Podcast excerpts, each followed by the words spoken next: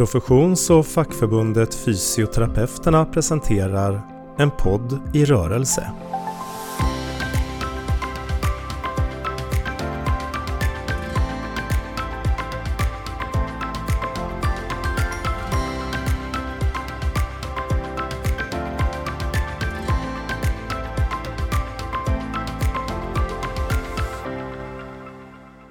Idag ska vi prata om god och nära vård och idag har vi besök av Lisbeth Löpare Johansson som är samordnare för nära vård på Sveriges kommuner och regioner. Välkommen hit Lisbeth! Tack så mycket!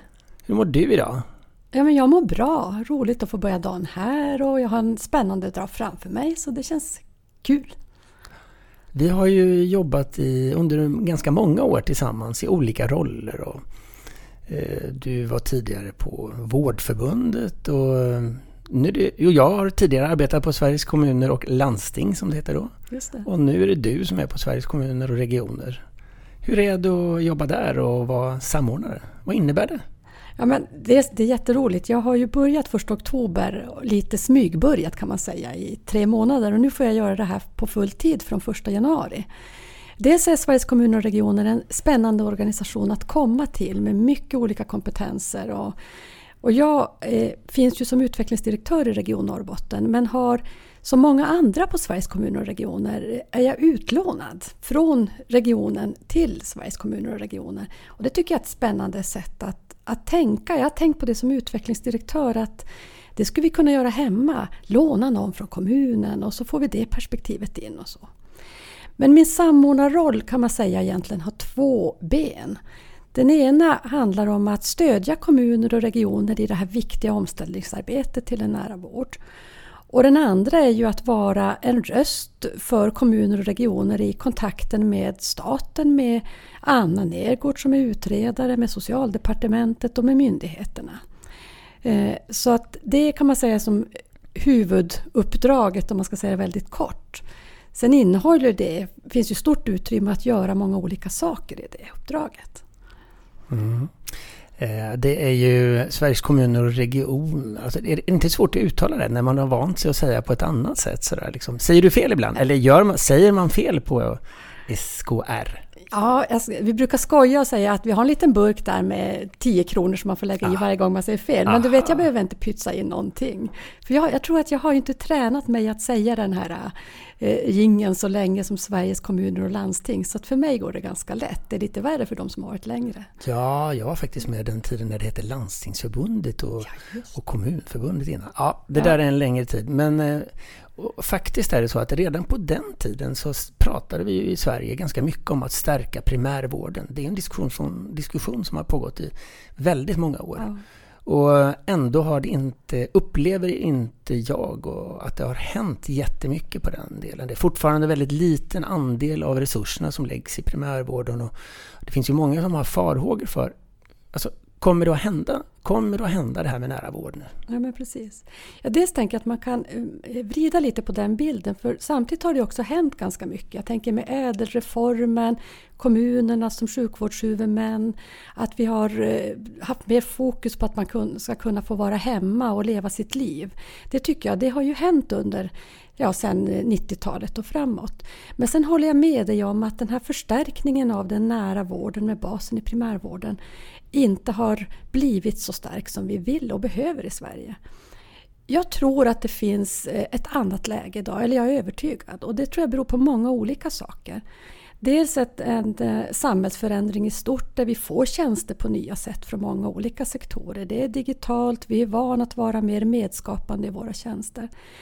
Men jag tror också att det är väldigt hållbart att den här omställningen bygger på ett förhållningssätt. Att den tar sin utgångspunkt i patienten och invånaren snarare än i organisationen. Jag tror att det är svårare att göra. Vi är vana att organisera om. Eh, att jobba med kulturförändringar och förändrade förhållningssätt, det är inte enkelt. Men jag är helt övertygad om att det blir mycket mer hållbart. Och jag brukar tänka så att när man väl får upp ögonen för det här andra perspektivet, att vården faktiskt måste ta sin utgångspunkt från människan, då, då, då, sitter den där. För då har man känt det. När det känns i kroppen och när man blivit övertygad, då är det ingenting man eh, glömmer bort eller skakar av sig. Så jag tror det är ett hållbart sätt att bygga. Mm, du låter optimistisk. Ja, eh, under de här första månaderna har du fått eh, hunnit få någon bild? Är det, pågår det mycket förändringsarbete idag i kommuner och regioner? Jag har försökt använda de här tre första månaderna som jag har gjort på, på deltid till att vara, har sagt som en nyfikenhetsresa. Mm. Vara ute och lyssna mycket, försöka förstå både SKR som organisation men också vad händer hos medlemmar och hur uppfattar omvärlden den här omställningen. Eh, jag ska säga att det pågår mycket och jag tycker också att jag ser en stark vilja till att göra det här. Eh, men jag kan också se att det är i början. Och många frågar efter, men var har det hänt och var är de goda exemplen? Och då, det finns många goda exempel men det är klart att de är också i början. Så vi måste lära av varandra i den här resan. Mm. Jag vet att därifrån du kommer och där du bor i den regionen så har ni ju varit eh, föregångare med att eh, ni har mött den här förändringen lite tidigare än andra delar av Sverige och jobbat mycket med den. Är det något som du tar med dig in i det här arbetet? Absolut. Och det jag tar med mig är att det här ger energi i en organisation. Annars är vi ju van mycket att förändringar i hälso och sjukvård eh, kan kännas som en belastning eller tar energi. Jag har verkligen sett hur det här ger energi åt medarbetarna i organisationen. Och du säger att vi har varit tidigt ute och det är precis som du, som du sa, det är också därför att vi måste, vi, vi är tidigt ute i den demografiska förändringen. I, i Norrbotten? I Norrbotten, ja jag kommer från Norrbotten. Mm. Och det har också gjort att vi kan inte vänta. Vi måste göra nu. Vi är där där Sverige kommer att vara ungefär 2025. Och att vi då vågade, tänker jag, eh, från en modig regionledning bestämma oss för att vi gör det här tillsammans med medborgarna. Sen hade vi kunnat göra det ännu mycket bättre, men att vara ute i dialoger och, och prata och försöka förstå behov och forma våran målbild utifrån eh, norrbottningens mm. perspektiv. Det som i min roll som förbundsordförande och som facklig ledare så oroas jag av de signaler man får runt om ifrån landet nu, från kommuner och regioner, mm. där man väldigt mycket fokuserar på kostnader och sin ekonomi och mm Eh, ibland så tillsätter man inte vikariat och man skär ner och det mm. varslas eh, här och där. Alltså, det, det, måste ju vara försvårande när man nu ska gå in i det här arbetet. Hur, hur, hur ser det ut utifrån ditt perspektiv? Jag håller med, det är verkligen försvårande. Jag tänker den här omställningen är ju också svaret på hållbarhet vad gäller ekonomi. Men det kommer också innebära att vi måste eh, kanske ha extra resurser för att eh, kunna göra den här omställningen. I alla fall kraft och utvecklingskompetens i organisationerna. Och jag tror att vi kommer att måste se framför oss ett, också ett annat sätt att styra hälso och sjukvård på. Ett annat sätt att tänka vad effekter är, tänka ekonomi, tänka vad kvalitet är. Och där tror jag att vi har mycket kvar att göra. Också ett jobb som jag vill att vi ska ta oss an än mer på SKR. Eh, att faktiskt fundera på hur hur vågar vi se att det här ger effekter, kanske på lite längre tid än bara på ett budgetår? Och hur, hur följer vi det? Eh, så att vi ger trygghet åt de som också ska ansvara för våra skattemedel, att det här är hållbart. Eh, jag ska ha själv faktiskt en, en poddintervju i eftermiddag med Lars Liljedahl som har varit eh, äldreomsorgschef och socialchef i Östersunds kommun. Och eh, det blir spännande att prata med honom för att eh, där har de ju satsat på hälsa, rehabilitering och hälsofrämjande arbete och också under hans år fått en äldreomsorg som kostar mindre pengar. Men det kräver långsiktighet. Precis. Men vi har ju sett i, när vi ser oss omkring att eh, med små insatser så kan man ju åstadkomma stora resultat. Absolut. Och inte sällan är det fysioterapeuter och andra grupper inom hälsa och rehabilitering som är, är insatserna där och det har gett stora resultat och så är det ju även i Östersund i ett teamarbete.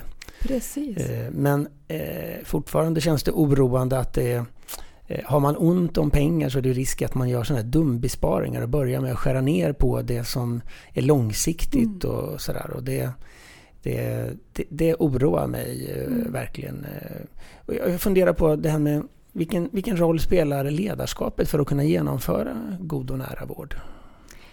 Jag tror det spelar otroligt stor roll och, och jag tänker att det kräver ju en trygghet hos de enskilda ledarna men det kräver också ett lag. Det kräver också en trygghet i, i en regionledning, i en kommunledning, på en, verksamhets, en verksamhet eller en arbetsplats. Och där tror jag att målbild spelar väldigt stor roll.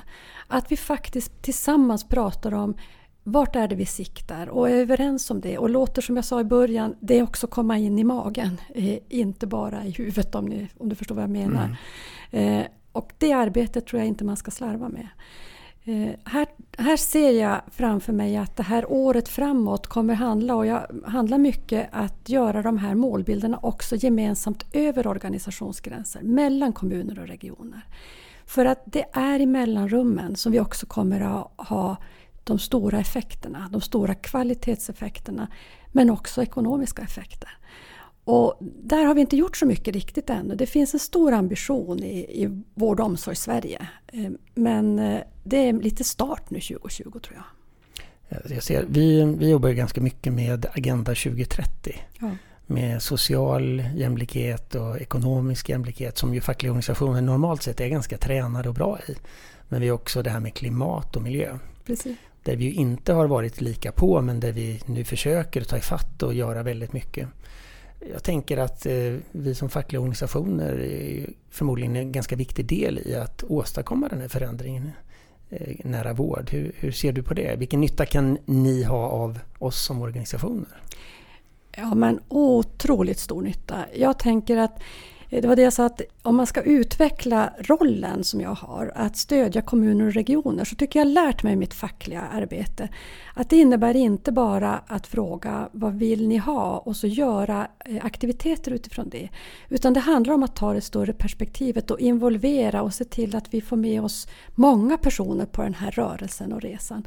Och där tror jag, eller vet jag att de fackliga organisationerna och professionsorganisationerna men också patient och brukarorganisationer är grunden är jättecentrala och, och, min ambition är att vi ska hitta ett nära samarbete och göra den här rörelsen tillsammans.